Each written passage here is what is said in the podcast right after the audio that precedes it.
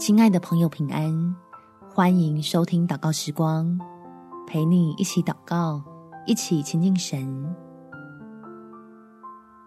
能困住你的，通常是自己。在约书亚记第1章第9节，我岂没有吩咐你吗？你当刚强壮胆，不要惧怕，也不要惊慌，因为你无论往哪里去，耶和华你的神必与你同在。改变需要正确的方向，也需要足够的勇气，这2个条件天父都预备好了，只等着我们自己下决定。我们一起来祷告。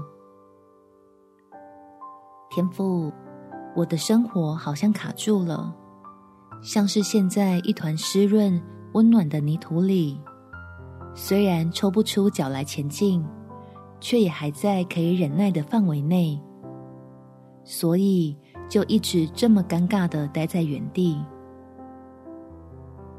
求你的恩手来拉我一把，使我能相信你的应许，成为自己决心改变、迎接挑战的底气。